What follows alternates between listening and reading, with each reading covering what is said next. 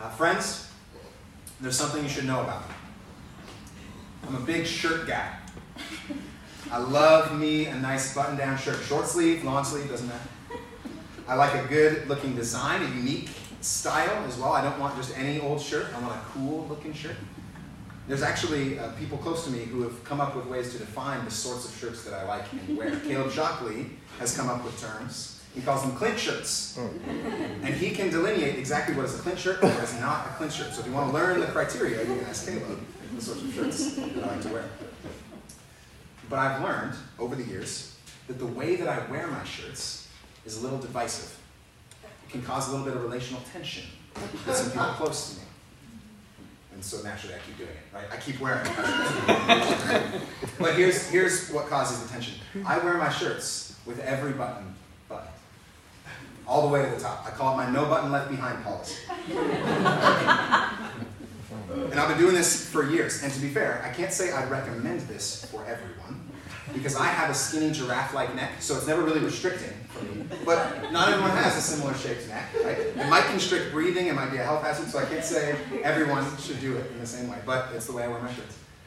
And my brother has been one of the most outspoken critics over the course of my life. He hates it. Uh, he'll, if he sees me wearing a shirt like this, he'll run up to me and try to unbutton it sometimes, just as quickly as he can. So, that's what causes a lot of tension, and I care about you people. I love doing life with you people, and I want to invite you into the opportunity to provide some input on this stylistic choice. So I have a poll question for everyone. Two-part poll question. I'm going to ask first if you think I should continue to wear my shirts this way, and second, if you think I should cease wearing my shirts with the button to the top. So first, if you think I should continue to wear my shirts with the button button to the top, raise your hand. All right, I won't ask the second part of that question. We are good. Yes, thank you so much for supporting my stylistic choices. Oh, thanks, guys. That makes me feel very fun. Now, I can show up to, for church every week and wear my shirts like this. With a button to the top, I can press my shirts, I can comb my hair, I can look pristine on a Sunday morning. But what if I didn't shower for six months? What if I didn't brush my teeth for six months? If you were standing next to me at church, you'd be like, what is, what is going on with Clint, right? Something's wrong with Clint. I would have an outside in approach. I would be putting on a shirt over, well, not the healthiest person, right? And I would be projecting a certain image. But it would be very clear very quickly, if you spent much time with me, that I need to go take a shower. If you cared about me and you loved me, you'd tell me, hey, go clean, right? Go brush your teeth. And that's because we all inherently know that it's not just about the outside that matters, right? It's not just about the outside image that we project. You would be telling me to shift from an outside in perspective to an inside out perspective in my own holistic health in my life. And in this next installment in our series we're calling Whoa, we find Jesus doing something similar with the religious people of his day. See, he spent a lot of time with these people. They're often called Pharisees or religious teachers or leaders. He worshiped next to them, he ate meals with them, he did life alongside them. And after a while, he started to smell something. Not physical, but spiritual. He started to notice that something was off between what they projected to be versus what they were in their interior lives. They had a spiritual outside in approach, and they believed that real life and real connection to God would come when you projected an outward image, when you did the right religious things. And Jesus exposes that. And he says true life, true connection, comes from an inside out approach, where complete transformation comes in our lives, in the deepest parts of who we are, where God changes everything about us from the inside out. That's what Jesus says the true spiritual life is about. He tells them to shift their mindset from an outside in to an inside out approach. And he's telling us to do the same in our lives. Let's see how Jesus uh, communicates this to the people of his time. I'm going to be reading from Luke chapter 11, if you'd like to flip there in the Bible. We're going to have the text up on the screen if you'd like to follow along. Luke chapter 11, starting in verse 37 and reading through verse 41. Luke 11, verse 37. While he was speaking, a Pharisee invited him to dine with him. So he went in and took his place at the table. The Pharisee was amazed to see that he did not first wash before dinner. Then the Lord said to him, Now you Pharisees clean the outside of the cup and of the dish, but inside you're full of greed wickedness. You're fools. Did not the one who made the outside make the inside also?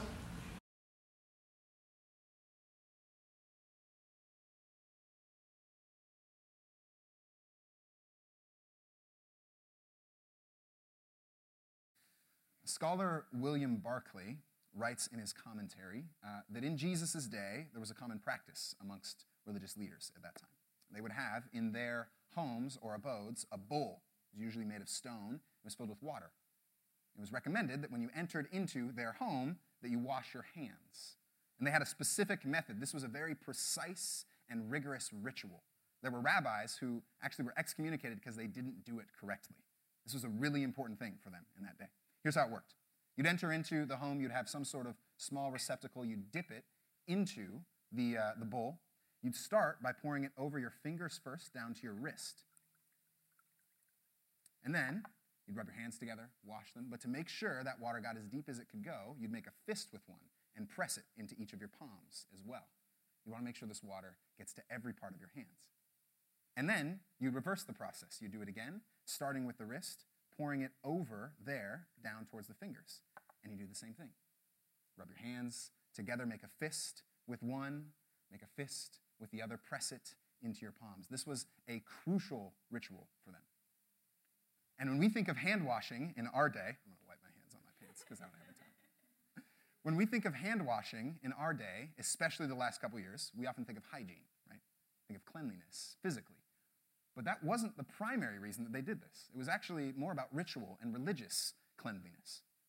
For the Pharisees, this was a matter of distancing yourself and cleansing yourself from the world out there. It was an identifying marker of who was in, who was clean, and who was out, who was unclean. That was a crucial part of this practice for them. It outwardly indicated insider from outsider. Scholar Joel Green talks about this. He calls it a boundary making and boundary keeping device. That's what this was about.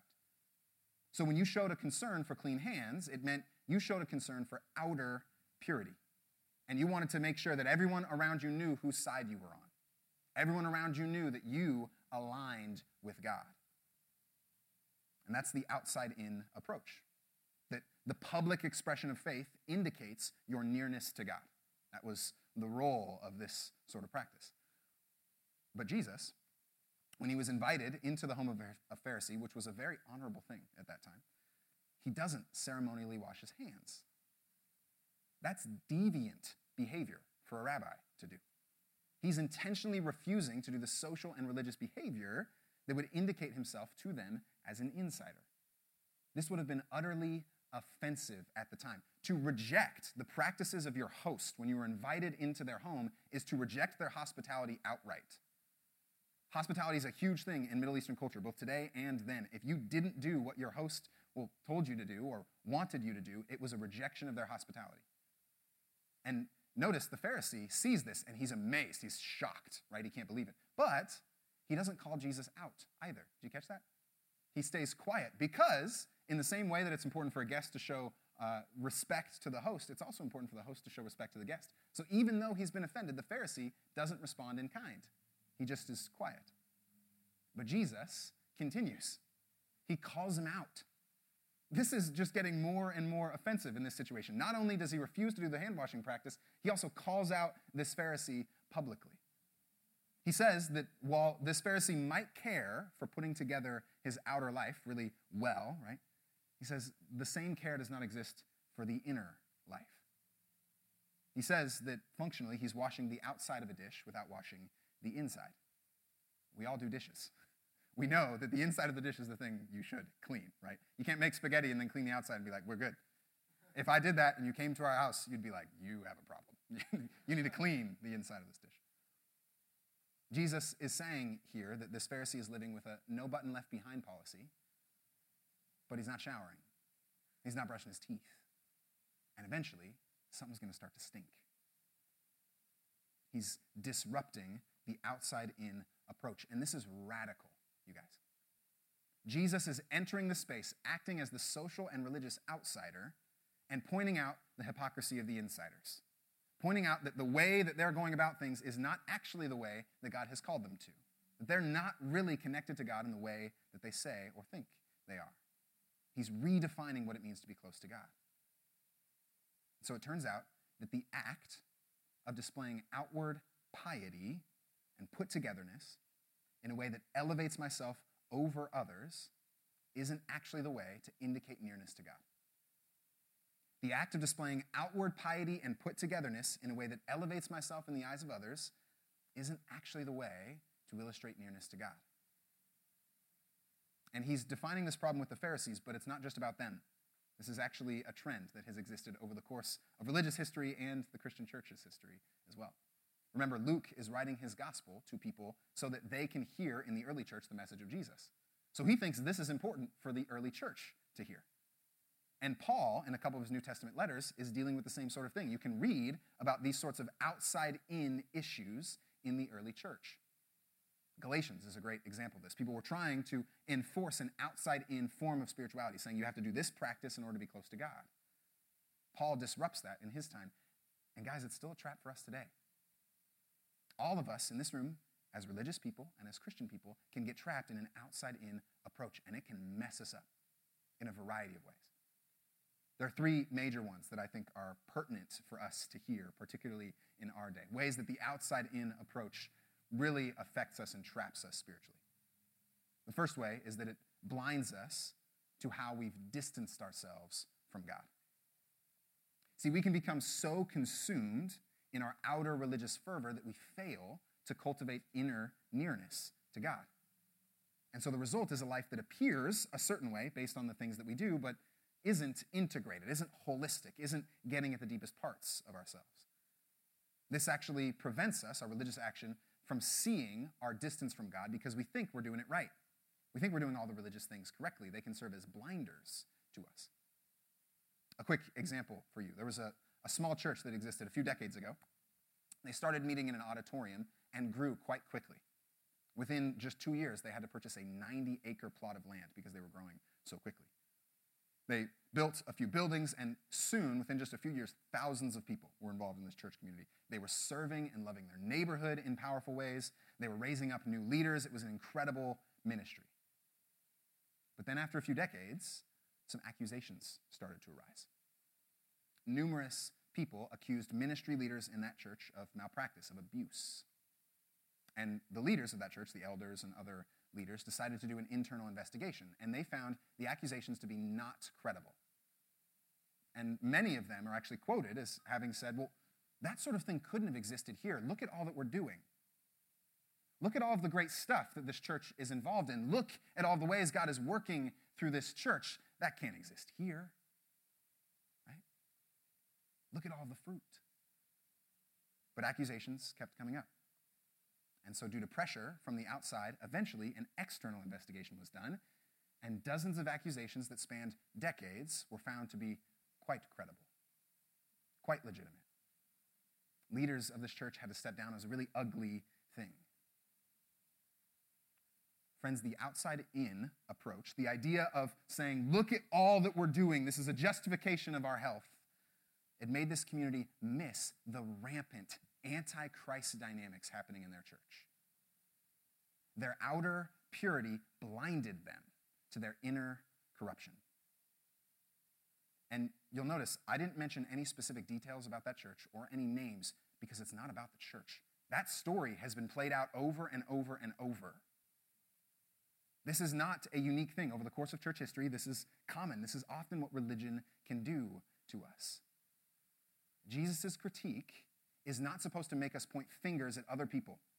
It's meant to make us look at ourselves. It's meant to make us consider how we might be blind to holistic transformation because we just keep doing the religious thing. This is a crucial point. It's not meant to point fingers out there, it's meant to focus us in here. So that's the first way. The outside in approach often covers up or blinds us to our real distance from God. But the outside in approach also can prevent us from healthy critique and repentance when we identify something is off. See, we often buy into the notion that our public displays of belief and purity and piety are indications of our nearness to God, and then we miss the times that maybe our motivations aren't. The church is pretty notorious for this. The church has tended throughout history to do outer religious things and sometimes neglect the heart of Christ, neglect the heart of God, because they've been so focused on the religious actions.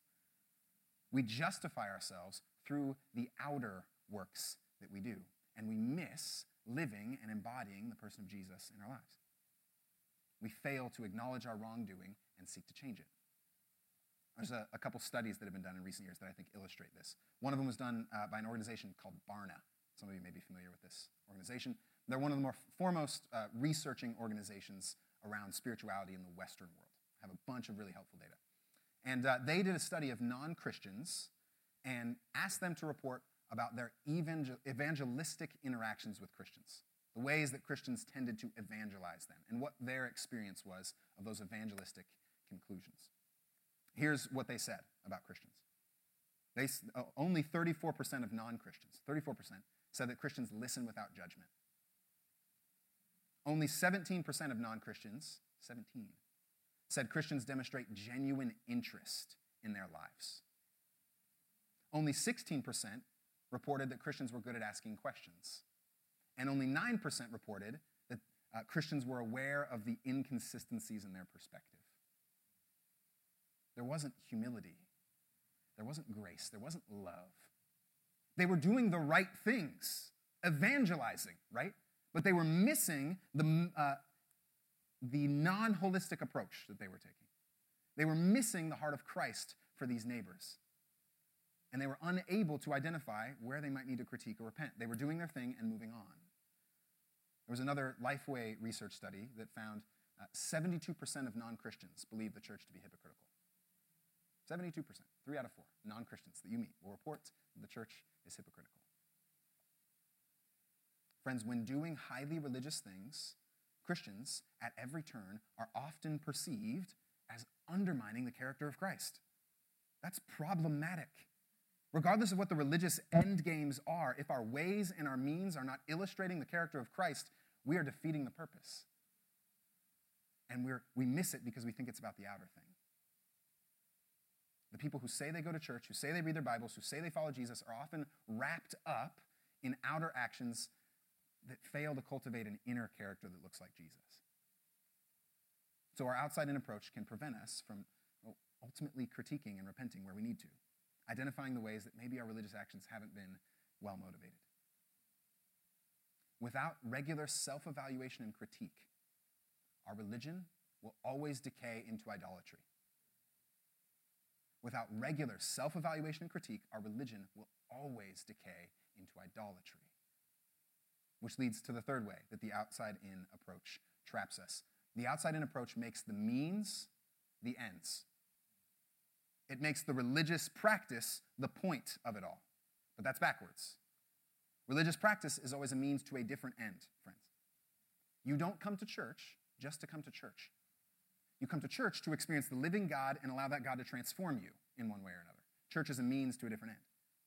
You don't read your Bibles just to read your Bibles. You read your Bibles so that you can be transformed by the story of Jesus that is bringing redemption and restoration to all things. You don't believe the right intellectual ideas just to do that. You believe those things so that they can get deeply within you and so that you can have your entire life affected by them. It's not about the religious thing that we do. That's never the end game, it's always a means to a different end. Religious behavior management will never, never bring real transformation, friends, because it's only dealing with the outside of the dish. It's only living with a nice Clint shirt. And if we start to believe that our outer religious actions can do this for us, that they can really transform us, then Jesus says we're like the Pharisees, we're fools. Because we need something that cleanses deeper. Our outside in religion is often the greatest obstacle to a fully transformed life. And this, by the way, is not a new thing that Jesus is bringing up. This is actually something that's been true across the whole of this library of texts. The Israelite people, over and over, are reminded that it's not about the religious things, it's about embodying the person of the character of God in their lives. The prophets speak a lot about this. The prophets speak regularly to the Israelite people and tell them, hey, it's not about your religious actions. There's a, a great quote that I want to share with you guys from Isaiah 1. Now, I'm pulling this from Eugene Peterson's translation, the message translation, because he puts it into more modern language for us to understand. And this, this is convicting. This is the Lord speaking to the people of Israel through the prophet Isaiah. Quit your worship charades. I can't stand your trivial religious games, monthly conferences, weekly Sabbaths, special meetings, meetings, meetings, meetings. I can't stand one more.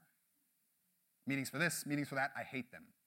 Eugene Peterson was a Presbyterian. Presbyterians love meetings, so I might be painting some of his translation here. He says, You've worn me out. I'm sick of your religion, religion, religion while you go right on sinning. When you put on your next prayer performance, I'll be looking the other way. No matter how long or loud or often you pray, I'll not be listening. And do you know why? Because you've been tearing people to pieces and your hands are bloody. Go home and wash up. Clean up your act. Sweep your lives clean of your evil doings so I don't have to look at them any longer. Say no to wrong. Learn to do good. Work for justice. Help the down and out. Stand up for the homeless. Go to bat for the defenseless. Friends, religion is often our greatest obstacle to illustrating love and grace of God to our world. We need to know that as religious people and seek not just to cultivate a nice outer image, but see inner transformation come in our lives.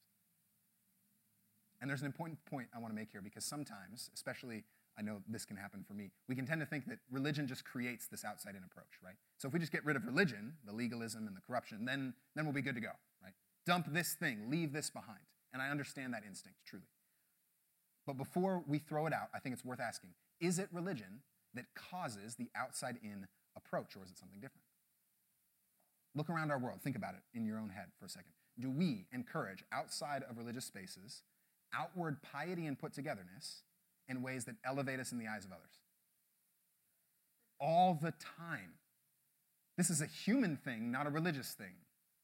Our political tribes do this. They say, you need to agree with everything on our political list, and if you don't, you're excommunicated. You need to publicly toe the party line. And then we have a culture that says that if you do or say the wrong thing, if you post the wrong thing, you are getting canceled. Now, I'm all for accountability, by the way. It's important for people to be accountable for their actions. But if we have no method for redemption and restoration, if we are just excommunicating people for something they've done, then we have no real way to transform our culture. It will always be people hiding what they really believe. It will always result in us just protecting our public image. And it's never going to result in a transformed culture. And if you want the biggest evidence of this, just look at social media, right? We have platforms that are built on cultivating an outer image, independent of what's going on in here. The outside in approach isn't just religious, it's human. And it, religion is just a new vehicle to practice the same human thing that we're all doing. And so even if we throw out religion, the problem persists for us. This is a real issue. Friends, real connection to God is not an outside in process, and no amount of good looking shirts that you wear will make you showered and teeth brushed. Which is why Jesus doesn't leave us there in this story. He points us to a different way. He says the alternative way is the inside out to spirituality. After he calls out the Pharisees, he points to a solution. He says, Give for alms those things that are within. Give for alms those things that are within. Now, alms is kind of a fancy, older word. We don't use it very much in our culture. It functionally means giving so that the poor and the needy can be loved and cared for. And that should strike us as odd, right? He's moving away from the outside in approach, and yet he gives us an outside thing to do. That's odd, right? But notice where is the almsgiving sourced? From within. Jesus is advocating for an inner transformation that leads to outer action. He's saying, start in the deepest parts of who you are and then from there, see your action transformed. Jesus is telling us that real, lasting life and connection to God comes when we allow God's values, God's concerns, and God's priorities to dictate ours. When we allow them to sink into us at the deepest parts of who we are. Our motivations, our thoughts, our uh, souls, the deepest parts of our character, that's where we want to allow God to work. Because from those things, transformed people will come. This is what the scriptures talk about when they speak about the Spirit of God working from within us. It's transforming us so that we no longer see the world in the same way. This is what Paul is talking about in Romans 12 when he says, Do not be conformed to the world, but be transformed by the renewing of your minds. Be transformed in the deepest parts of who you are and allow God's priorities to dictate yours. This isn't a human willpower thing, it's a thing that we ultimately receive God doing. God desires to do this for everyone here. We just have to be open to it. receptivity the presence and character of God in the deepest parts of ourselves. That's what we're talking about. And by the way, that doesn't mean that Jesus disregards outer action. Almsgiving is still the result here, right? He still wants us to go out and transform the world, but that doesn't start on the outside, it starts here.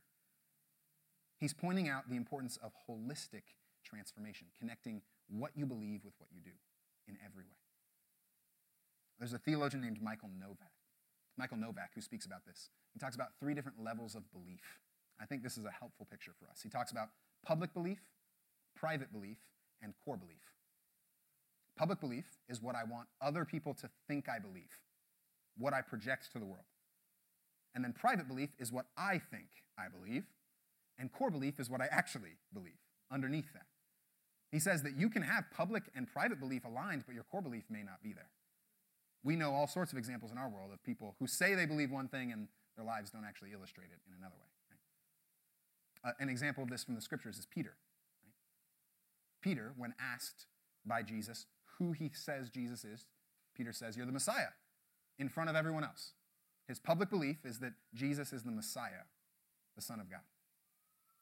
Then his private belief, Lord, we pray for whatever's happening down the street with the ambulance. We pray for the folks who are affected by this. Um, we pray that you would be with them, that you would bring life to all the people working to help them. Amen. Public belief is what I want other people to believe. Peter said, You are the Messiah. That's what I want everyone to believe that I believe. Then his private belief is also exposed later. Jesus says, Hey, all of you are going to deny me. And Peter's like, No, no, no. I'm not going to deny you. I'm here. I'm with you. Right? He really believed that he wasn't going to deny Jesus. But then he did. His core belief was exposed when pressure was inflicted upon him. When life circumstances dictated that his belief get to the deepest parts of who he was, well, he failed. So he had a public belief and a private belief that were aligned and great, but his core belief hadn't been changed yet. He needed to be transformed in the deepest parts of who he was.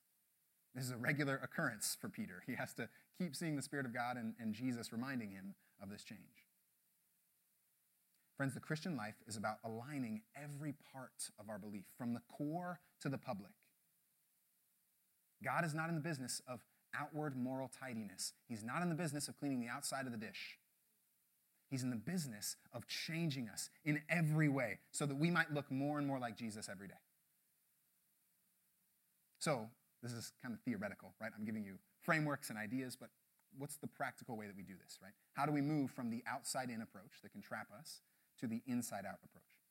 I think there's a, a, few questions we can ask, and I've actually got a graphic here that you guys can see that illustrates the difference in how we move from one to the other. So the outside in approach asks the question Am I doing the right religious things? Am I receiving affirmation from others as a validation of my nearness to God? Am I proving myself to be excellent in comparison with others? These are all outside in sorts of questions. And by the way, the religious things, not intrinsically bad. Affirmation from others, not intrinsically bad, right? But if that's our motivation, we're working with an outside in approach. The alternative is the inside out approach. Are my motivations and actions in line with the sacrificial love of Christ? Am I extending grace and forgiveness in the same way I've received it? Is my money, my time, and my energy spent bringing peace and restoration to those around me? Those are different sorts of questions. You guys see how those are different? One is focusing on the outer bowl, one is the other is focusing on the inner dish. And when we do this well, when we shift to an inside out perspective, two things start to happen to us. One, we become more free in ourselves because we are living authentic lives. We don't have this separation between uh, what we at our core believe versus what we present to the world, which is often a trap for us. We don't have to maintain a fake image because we're allowing uh, our, our whole being to be transformed. But then we also become better witnesses to Christ. Remember, the world works with an outside in approach. And so when they look at Christians, they see the same sorts of things.